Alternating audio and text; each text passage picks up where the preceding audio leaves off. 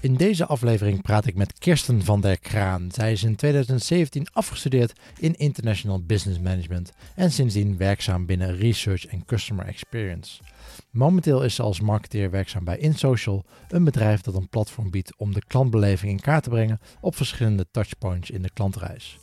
We gaan het hebben over de experience economy. We praten over het verschil tussen time well saved en time well spent. Uh, hoe je survey-moeheid kan tegengaan. En hoe je dit ook kan toepassen op B2B. Ik ben Gideon Jansen en welkom in het CRO Café, de podcast over data en mensgedreven optimalisatie en het neerzetten van een cultuur van experimenteren en valideren. Deze aflevering van het CRO Café wordt mede mogelijk gemaakt door Convert.com, Biominds, Effective Experiments en de nieuwe sponsor Online Dialogue. Welkom bij aflevering 16. Kirsten, welkom in het café. Dank je. En ja, laten we maar meteen induiken. Wat is de Experience Economy? Um, de Experience Economy, uh, dat is een boek geschreven door Joe Pine, uh, eind jaren negentig. En dat gaat eigenlijk over um, ja, dat je als bedrijf jezelf echt kan onderscheiden als je die ervaring creëert. Dus niet alleen maar op product, maar ook uh, op de ervaring. En jij hebt daar nou een ticket over geschreven en je hebt dan volgens mij een uh, sessie bijgewoond van uh, Rien Brus van Egon ja. die daarover sprak. Ja, klopt. Dat was bij de Klantenservice Federatie, het jaarcongres ja. van hun. En ja, dat is een brancheorganisatie voor klantcontact waar uh, Egon ook sprak. En hij legde eigenlijk het verschil uit hoe je uh, memorabel kan zijn met je klantcontact. Dus dat je uh, time well spent hebt en time well saved. En okay. ja, time well saved gaat eigenlijk om het gemak. Dus als je klant vindt dat het tijd bespaard heeft.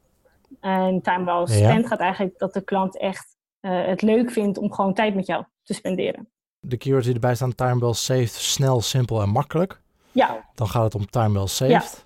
En bij time well spent gaat het om, het moet memorabel zijn, het moet persoonlijk zijn, het moet waardevol zijn. Ja, klopt. Ja. En dat gaat nog heel veel fout bij bedrijven? Nou ja, heel veel bedrijven willen dat memorabel wel creëren, maar blijven toch wel een beetje hangen met uh, dat gemak eigenlijk. Hoe ze dat eigenlijk beter kunnen doen. En vergeten vaak dat het eigenlijk om dat memorabele natuurlijk gaat. En hoe, hoe moeten we dat doen? Vertel. ja, eigenlijk beginnen met je basics, dat je dat allemaal gewoon juist hebt. Dus de verwachte standaarden die je nu uh, uh, hebt, dat moet gewoon eerst allemaal in orde zijn. Denk aan wachttijden of uh, hoe snel je iets oplost, dat soort dingen. En daarna kan je pas echt dat memorabele creëren. Door bijvoorbeeld, ja, hoe moet ik het doen? Als je bijvoorbeeld een klant hebt die jarig is, stuur die een kaartje. Of dat soort kleine persoonlijke dingetjes toe te voegen aan je service. En gaat het dan echt alleen maar om de service of moet het een soort core onderdeel zijn van je product? Nee, ik denk dat vooral de, deze sessie was om service, maar het gaat natuurlijk om je bedrijf breed. Als je een winkel hebt, hoe is dan de ervaring in je winkel en hoe kan je dat verbeteren?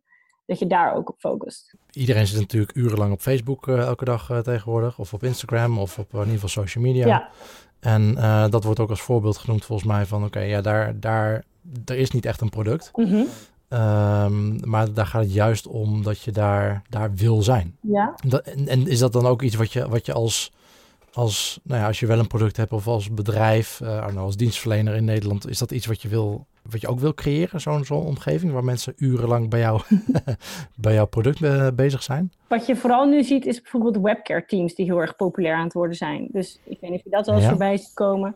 Dan zie je uh, de beste webcare teams van, uh, van deze week. En dan zie je Coolblue die een grappige opmerking heeft. Of Pol.com met een inhakers. Dus ik denk wel dat je op social op zich ook wel echt een ervaring kan creëren. Dat je daar mensen helpt en dat je ze... Uh, ja, dat je eigenlijk gewoon inhaakt op dingen. Maar het is wel lastig om dat overal te doen. Ik bedoel, het is allemaal makkelijk om een keertje een grappige opmerking te Ja. maken. Maar hoe doe je dat echt uh, continu voor al je klanten, dat iedereen daar blij van wordt? Um, ja, ik denk dat je heel goed in je bedrijf moet weten wie je bent en waar je voor staat. En dat je dat heel goed Mhm. ook aan je medewerkers kan uitleggen hoe ze dat uh, doen. Dat je wel één beeld krijgt van je bedrijf. Dus dat het niet per kanaal of per afdeling verschilt. Dat is denk ik heel erg belangrijk. Hoe, hoe kom je erachter welke toon je moet aanslaan bij je klanten? Ik denk dat het ook wel heel erg verschillend is bij het, type bedrijf dat je bent, toch? Ja, verschilt heel erg per doelgroep. Als jij een jongere of een oudere doelgroep hebt, of een beetje van alles, daar moet je al je juiste balans in vinden. Ja. En, en hoe kom je daarachter dan als bedrijf? Uh, nou ja, je kan het onder andere meten natuurlijk. Uh, als je Ja. feedback uitvraagt op verschillende kanalen, dan uh, kan, je, kan je daarachter komen. Bijvoorbeeld als je open vragen stelt en je ziet vaak dat hetzelfde terugkomt. Daar kan je uh, waardevolle input uithalen. En als je merkt dat je tone of voice niet aanslaat, dan zou je dat waarschijnlijk wel terug horen. ja, of je hoort niks juist. Ja, dat kan natuurlijk ook. Dan, Ja. dan, dan weet je ook dat je het niet, eh, waarschijnlijk niet oké Ja. is. Ja, je had het ook over, ja, je kan natuurlijk het onderzoek doen. Mhm. Eh, je had het ook over, over survey-moeheid, hè? Ja. Eh, dat heel veel, ehm, nee, als consument, je wordt helemaal eh, eh, plat gebombardeerd met allemaal wil je meedoen aan onze surveys en eh, we willen graag feedback van je.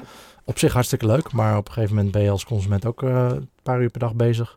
Niet alleen met Facebook, maar ook om, eh, om die surveys in te vullen. Hoe kun je dat tegengaan? Ja, dat, dat kan je tegengaan door op een slimmere manier feedback uit te vragen. Dus niet eigenlijk alleen maar een survey, maar ehm, bijvoorbeeld met business rules. Dan kan je instellen dat iemand maar één keer in het half jaar een survey krijgt. Ook al hebben ze meerdere keren contact met je, zodat je sowieso niet dezelfde persoon eh, drie keer vraagt. Ja, En je kan bijvoorbeeld, ehm, als het om social gaat, kan je in de chat vragen stellen aan een klant. In plaats van dat je een, een URL hebt naar een survey toe. Dus dan hou je ze weer uit het moment. Maar met, als je het in het gesprek zelf vraagt, een soort van chatbot-achtig eh, idee, Mhm. dan scheelt dat ook weer tijd. En zorg gewoon altijd dat je nou ja, drie vragen max ongeveer. Dus niet te veel tijd Ja. van, de, van de consument. eh, Dus op, op momenten dat je ze eigenlijk toch al spreekt, Ja. misschien qua service, van hé, hey, eh, nu ik je toch spreek. Ja, precies. Wat vond je er eigenlijk van? Eh, Stel je drie korte vragen en dan, eh, dan is het eigenlijk al klaar. Op dat soort manieren. En veel bedrijven zijn dan ja, die zijn geneigd om gewoon veel vragen te stellen, omdat ze heel veel willen weten. Maar vaak weet je ook al een aantal dingen. Je gaat geen vragen stellen als hoe lang is iemand klant? Of dat kan je allemaal in je CRM zelf kwijt natuurlijk. En dat kan je Ja. eventueel onder water meesturen aan een, aan een survey. Dat scheelt ook. In jouw artikel eh, praat je ook over eh, de piramide van eh Stichting Service Excellence. Ja, dat was een ander evenement waar ik ook bij was. En daar kwam eigenlijk hetzelfde idee terug van time well spent en time well saved. Dat je eerst echt die, die basics goed moet hebben voordat je naar dat excellent niveau kan gaan. En veel bedrijven zitten nog niet aan die top van de piramide, ook al willen ze dat. Eh, dus dat model helpt je met het bereiken daarvan. Ja, dat zien we in, eh in CRO überhaupt al vaker natuurlijk. Je moet wel je basics op orde hebben. Ja, Eh, het, ho- het hoeft niet perfect te zijn, maar ehm, ehm, heel basic als jij eh, je web analytics niet op orde hebt, als je niet weet wat er gebeurt, dan ja, ja. kun je wel hele fancy dingen gaan doen, maar dan weet je überhaupt niet wat, er, wat het effect is. Nee, precies. Dat kun je ook niet optimaliseren. Nee. Ja, en als jij nu naar deze aflevering zit te luisteren, of net als Erik van Houwelingen van Intergamma en Marijn Thijhuis van BCC aan het hardlopen bent eh, tijdens het luisteren naar deze podcast, zet hem op jongens. Ehm, en denk je nou, ik weet zeker dat mijn bedrijf dit wat in het café bespreken ook veel beter moet kunnen, maar het ontbreekt intern aan de kennis of de juiste tools. Nou, dan heb ik voor jou twee agencies en twee tools die jou hier verder mee kunnen helpen. Afhankelijk van wat je organisatie precies nodig heeft en aan kan. In de experience economy is design natuurlijk super belangrijk. Ben jij nou op zoek naar een digital design agency die zich niet alleen richt op mooie plaatjes, maar 100% focus heeft op jouw conversie en bedrijfsresultaat? Neem dan eens contact op met BuyerMinds. Zij helpen je met een no-nonsense designproces gebaseerd op slim onderzoek, data en bruikbare inzichten uit de gedragspsychologie. En ook fijn, bij BuyerMinds staat return on investment voorop. Zie je geen uptake, dan krijg je je geld terug. Ga naar buyerminds.com als je meer wil weten over conversieoptimalisatie, redesign of het trainen van je team en ontdek hoe je binnen drie maanden je conversie maximaliseert. Dan heb ik Effective Experiments voor je. Hiermee haal je een tool in huis voor de echte CRO-professional. Het helpt jou met het neerzetten van een betrouwbaar en gecontroleerd proces waarmee je je experimenten in de gaten kan houden, klantkennis kan delen met je collega's en waarmee je iedereen binnen je bedrijf op de hoogte kan houden van de voortgang en de resultaten. Er zit ook een uitgebreide query engine in die jou helpt om eerder uitgevoerde experimenten terug te vinden. En eh, ja, ik weet niet hoe het met jou zit, maar ik vergeet met regelmaat de details van testen eh, van meer dan een half jaar oud. En eh, Effective Experiments helpt mij deze kennis vast te houden en her te gebruiken. Ja, Effective Experiments is wel het Zero succesplatform waarin je al je gebruiksonderzoek, experimenten en rapporten kan vastleggen op één plek. En een demo aanvragen hiervoor doe je via effectiveexperiments.com. Dan wil je natuurlijk ook experimenten kunnen uitvoeren op je website. En daarvoor wil ik je graag voorstellen aan Convert.com, de organisatie achter Convert Experiences. De privacy georiënteerde AB-testing tool die dit allemaal een stuk makkelijker maakt. En die zich ook bezighoudt in detail met de nieuwste ontwikkelingen zoals de nieuwe Intelligent Tracking Prevention ITP. uh, features die in nieuwe browsers zitten. En dat ITP maakt experimenteren een stuk lastiger. En dan is het wel zo fijn als je AB-testing tool um, daar bovenop zit, zodat jij gewoon je werk kan blijven doen. Daarnaast hebben ze nu Convert Launch. Dat is een nieuwe service als aanvulling op de AB-testing software. Uh, die jou ondersteuning geeft uh, van een gecertificeerd conversiebureau. Denk daarbij aan trainingen, het opzetten van interne hypothesen en die prioritering en hulp bij experimenten. Voor meer informatie hierover ga je naar convert.com/launch. En als we dan toch over ondersteuning hebben met uh, experimenten, uh, dan kunnen we natuurlijk ook niet om online dialogue heen. Hun missie is validation in every organization en zo horen we dat hier in het café natuurlijk graag. Online Dialogue helpt haar klanten om betere en snellere beslissingen te nemen. En om dit te bereiken maakt Online Dialogue gebruik van data en psychologie in combinatie met bedrijfsadvies en verandermanagement. Samen met hun opdrachtgevers kijkt Online Dialogue naar sales funnels, customer journeys, klantgedrag en bedrijfscultuur om zo jouw conversieratio te verbeteren. Als jij dat ook wil, neem dan vooral even een kijkje op onlinedialogue.nl.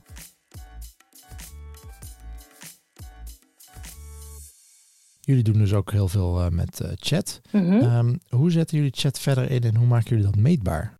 Uh, ja, chat wordt eigenlijk meer gedaan door onze partner zelf. Um, dus bijvoorbeeld uh, webcare tooling als Obi for One of Custo. Zij zitten heel erg op social media monitoring en chat. En door onze integratie met, met hun kunnen we eigenlijk uh, chat heel erg goed meten. Uh, dat is wat wij doen. Okay. En we hebben nu bijvoorbeeld wel ook een, een survey gemaakt die ook in de chatvorm is. Omdat je gewoon als consument ja, heel veel chat, vooral op je mobiel. dus als je zo'n ja. surveytje krijgt, dat dat ook gewoon netjes in die chatvorm is, wat je ook gewoon gewend bent. die hebben we net ontwikkeld, dus dat is ook weer okay, en dat integreert met jullie tool? Uh, ja, dat van onze partners wel, ja. ja, ja. En wat, wat doet jullie tool zelf? De InSocial tool? Uh, nou, met onze tool kan je surveys maken en uitsturen. En vervolgens krijg je ook die resultaten terug in een analyse dashboard. Waar je dus een diepe dive kan maken op, uh, op de resultaten, op wat je klant vindt eigenlijk. In je artikel noem je ook enkele positieve voorbeelden, waaronder Disney en Netflix. Ja. Wat maakt nu dat zij hier heel goed in zijn? Uh, nou, die zat heel erg op die ervaring. Uh, eigenlijk zijn Netflix en Disney sowieso producten of bedrijven waar je natuurlijk een leuke ervaring hebt. Inherent al aan het product, ja, zeg maar. precies. Je gaat niet naar Netflix ja. kijken als je het niet leuk vindt. En je gaat ook niet ja. naar Disney toe als je het niet leuk vindt. Um, maar die combineren die principes van time well spent, dus dat, dat is eigenlijk een product al, en time well saved. En dat doet Netflix bijvoorbeeld door uh, uh, dat ze de intro skippen. Ja. Disney doet dat door die Fastlane ticket. Dat is ook zeg maar uit onderdeel van de Egon-presentatie, vertelde hij dat. Dat vind ik wel goede, slimme voorbeelden inderdaad. Ja, want het gaat er niet zozeer dat je zo snel mogelijk door een attractie gaat of zo snel mogelijk die film ziet. Nee. Uh, maar dat de overal ervaring zo, zo goed mogelijk ja, is. maar toch vinden ze kleine trucjes om, dat, om die time well saved ook nog eens toe te passen. En dat ja. vind ik wel uh, knap, ja. Ja, precies. En blijkbaar werkt het dan voor Netflix ook goed om series gewoon in één keer uit te brengen in plaats van uh, elke week één aflevering. Ja, dat doen ze ook. Misschien ook een. Ja. ja. de voorbeelden die hier staan, uh, dat is vooral uh, uh, B2C. Mm -hmm. Maar jij schrijft, in B2B wordt het ook wel steeds meer toegepast. Ja, ja we zien dat steeds meer, nou ja, heel veel B2C bedrijven die doen het natuurlijk al. We krijgen allemaal die mailtjes, wat vond je van het moment of wat, wat is je ervaring? Ja. En in B2B merk je dat ook steeds meer bedrijven nu zien van, hé, hey, dat moeten wij ook gaan doen. Um, alleen door de verschillen tussen, de, tussen B2B en B2C is het soms ja, lastiger of anders om toe te passen. Oké, okay, wat, wat zijn die verschillen? Nou ja, sowieso je doelgroep natuurlijk. Uh, in een bedrijf heb je verschillende contactpersonen die misschien gebruik maken van je product of van je dienst. Um, Ja. En dan ga je op een andere manier daarmee om. Dus je stelt bijvoorbeeld andere vragen aan de directeur van je klant, van je, van je bedrijf. Of uh, iemand die gewoon, laten we zeggen, je software dagelijks gebruikt. In dit geval is de software bijvoorbeeld. Uh, daar ga je natuurlijk andere vragen aan stellen. De een zal gaan over gebruiksvriendelijkheid en de ander zal gaan over zou je ons aanbevelen? Want dat is natuurlijk super waardevol als de decision maker jou gaat aanbevelen. Dus ja, dat, daar ga je eigenlijk anders mee om. En, en wanneer verstuur je dan surveys in, in, uh, bij B2B? Is dat gewoon na een aankoop, net als bij uh, veel B2C? Of? Ja, als je een, uh, in een soort van webshop-omgeving werkt, dan zou dat na aanschaf zijn. Heb je projectmatig, dan zou je het per project kunnen doen. werk je met jaarcontracten, dat doe je net nou, één keer in het half jaar als een soort van check-up. dat ligt echt ja. heel erg aan ja, wat voor contractstuur jij bijvoorbeeld hebt. Je zegt, die, die bedrijven uh, zitten niet allemaal op dat, uh, op dat hoogste niveau natuurlijk mm -hmm. um, in die piramide. Uh, er zijn nog wel wat uh, stappen te zetten. Op welk niveau zitten die, de meeste bedrijven? Wat, wat is voor de meeste bedrijven de stap die ze, die ze nu moeten gaan zetten, omdat, of het komende jaar, komende jaren moeten gaan zetten, om um, toch aan die verwachting van de consument te blijven voldoen? Ja, ik denk dat dat echt die, die omni-channel ervaring is. Dus dat je op echt op elk kanaal dezelfde soort ervaring creëert. En dat het niet verschilt. Dus dat je die silo's uh, doorbreekt, als het ware. Ja, dus als, als bijvoorbeeld een Coolblue... Uh, ik moet dezelfde ervaring hebben of ik nu op een website zit te chatten... of, of uh, per e-mail.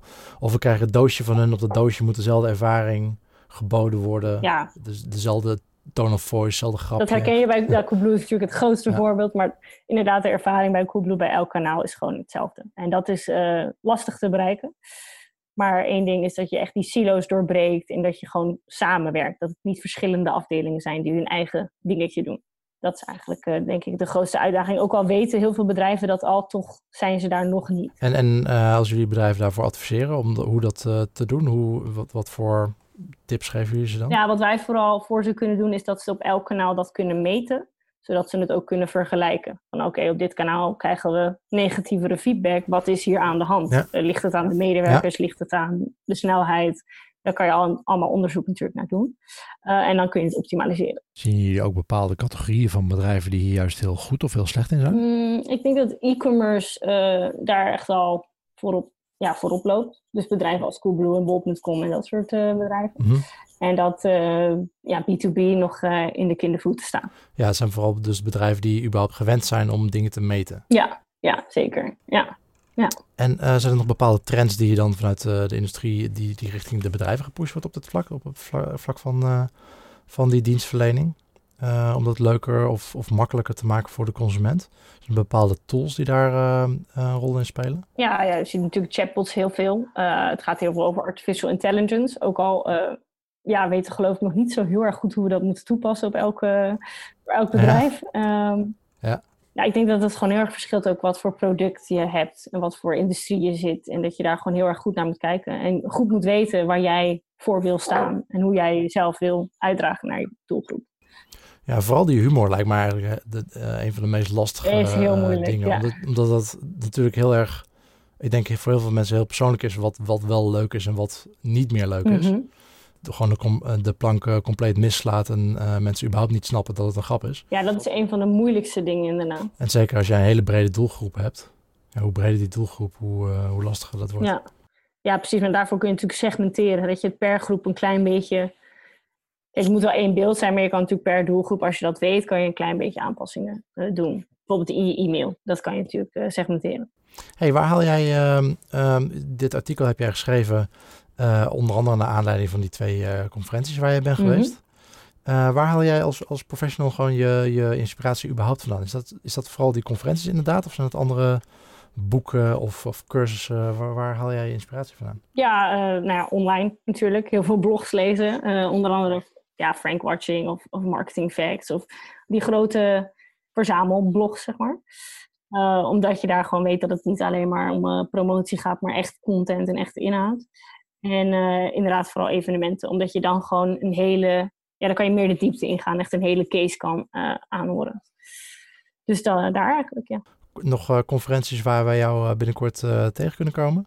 Um, poeh. Ja, in juli gaan we waarschijnlijk sowieso met In Social naar twee evenementen. Dat is um, Marketing Meet Service en Nima Marketing Day. Hey, dankjewel. Graag gedaan. we gaan sowieso linken naar je artikel natuurlijk. Dat staat in de, in de show notes. En alle informatie die je net, net benoemd hebt, die komt daarin terecht. Ja. Dankjewel. En wellicht tot, tot in juli op een van die evenementen. Is goed, tot ziens. Dankjewel. Doei doei. Ik ga je zo vertellen waar de volgende aflevering over gaat. Maar uiteraard heb je nu eerst nog de wekelijkse Neuronugget te goed. Byron Benbarra van Neurofight Academy leert marketeers om neuro- en gedragspsychologie toe te passen. Wekelijks deelt hij één psychologisch principe uit hun trainingen met ons. De afgelopen drie afleveringen en die van vandaag gaan over cognitive biases en deze keer over loss aversion en het endowment effect. Deze week kijken we naar twee cognitive biases die berusten op een van de meest fundamentele menselijke kenmerken: de angst om te verliezen. En deze angst is zo vocaal in ons gedrag dat het brein er alles aan doet om hem te vermijden. Uit feiten die het brein maakt in dit proces ontstaan de cognitive biases, loss aversion en het endowment effect. Laten we beginnen met loss aversion. Keer op keer komt het onderzoek naar voren dat hoe blij we ook zijn wanneer we iets krijgen, het gevoel van lijden bij verlies sterker is. Stel, je wordt gevraagd om mee te doen aan een weddenschap. Er wordt een munt opgegooid en bij kop win je 150 euro en bij munt verlies je 100 euro. Ondanks dat je eigenlijk 50 euro wint, kiest bijna niemand ervoor om deze weddenschap aan te gaan. En uit kansberekeningen van een groot aantal soortgelijke onderzoeken blijkt dat verlies 2,5 keer zo zwaar wordt beoordeeld als winst. En dit fenomeen staat dan ook bekend als loss aversion en gaat gepaard met sterke activatie van de amygdala, het hersengebied dat geassocieerd wordt met angst. Vaak wordt loss aversion strategisch ingezet door de principes van urgency en scarcity toe te passen. Door bij het aanbieden van een product te vermelden dat er nog maar een x aantal verkrijgbaar zijn, activeer je het principe van scarcity, wat leidt tot loss aversion. Het gevoel van potentieel verlies vergroot de kans op een aankoop aannemelijk. En urgency wordt gebruikt door een tijdslimiet aan de beschikbaarheid van een product te koppelen. Een goed voorbeeld hiervan is Black Friday. Als de aankoop niet op tijd wordt gedaan, verlies je de kans op het product. En de sensatie van tijdsdruk vergroot het gevoel van potentieel verlies nog verder. Zoals altijd is het erg belangrijk om deze principes gematigd in te zetten. Al kan het korte termijn je conversie verhogen, het kan ook op de langere termijn ten koste gaan van de user experience en dus je word of mouth negatief beïnvloeden. Endowment effect. Waar loss aversion zich voornamelijk focust op potentieel verlies, focust het endowment effect zich op verlies van dingen die je al in bezit hebt. Wanneer je een gevoel van eigendom over iets hebt, voelt het onbewust, subjectief, direct als waardevoller. En dit effect is mooi zichtbaar in het volgende onderzoek. Een klas studenten werd verdeeld in twee groepen. De studenten in groep 1 kregen elk een koffiemok toegewezen en werden vervolgens door de onderzoekers gevraagd voor welke prijs ze de mokken mochten terugkopen. De studenten in groep 2 kregen de mokken niet toegewezen en werden direct gevraagd voor hoeveel geld ze de mokken zouden kopen. En wat bleek was dat de studenten in groep 1 die de mokken tijdelijk in hun bezit hadden, veel meer geld eisten om de mokker af te staan dan de leerlingen in groep 2 wilden aanbieden. En zodra er een gevoel van eigendom ontstaat, wordt de waarde van het object dus veel hoger ingeschat. In het dagelijks leven komt het duidelijk terug bij free trials. na een gratis proefperiode van bijvoorbeeld een software gebruikt te hebben, wordt het endowment effect geactiveerd. De subjectieve waarde is nu veel hoger dan het was geweest zonder free trial. Hierdoor is de kans dat klanten bereid zijn het product aan te schaffen aanzienlijk vergroot. En het endowment effect wordt overal om ons heen gebruikt. Denk bijvoorbeeld aan proefritjes in nieuwe auto's of assistenten in kledingwinkels die aanraden om het toch even te passen. Nou, dit was hem alweer voor deze week. Welke drie hoofdpunten wil je nou echt onthouden? Winnen is fijn, maar verliezen doet veel meer pijn. En dit staat bekend als loss aversion. En loss aversion kun je dan ook activeren met bijvoorbeeld urgency en scarcity. En volgens het endowment effect hechten mensen hogere subjectieve waarde aan dingen waar ze een gevoel van eigendom bij hebben. Dus zorg dat mensen je product kunnen proberen. Volgende week kijken we naar een van de grootste valkuilen in business: paradox of choice. Tot dan. Ja, en dat was Byron van Neurofight Academy met de wekelijkse Neuronugget. Is er nou een psychologisch principe waar jij meer over wil weten? Laat het ons dan weten op cero.café slash Facebook en vraag het aan Byron. En wellicht hoor je jouw topic de volgende aflevering terug. Dit was CRO Café aflevering 16 met Kirsten van der Kraan van InSocial. Volgende aflevering praat ik met Tim Zuidgeest van Unravel Research over alle experimenten die hij doet in zijn privéleven. Heel benieuwd naar, dus graag tot de volgende keer en always be optimizing.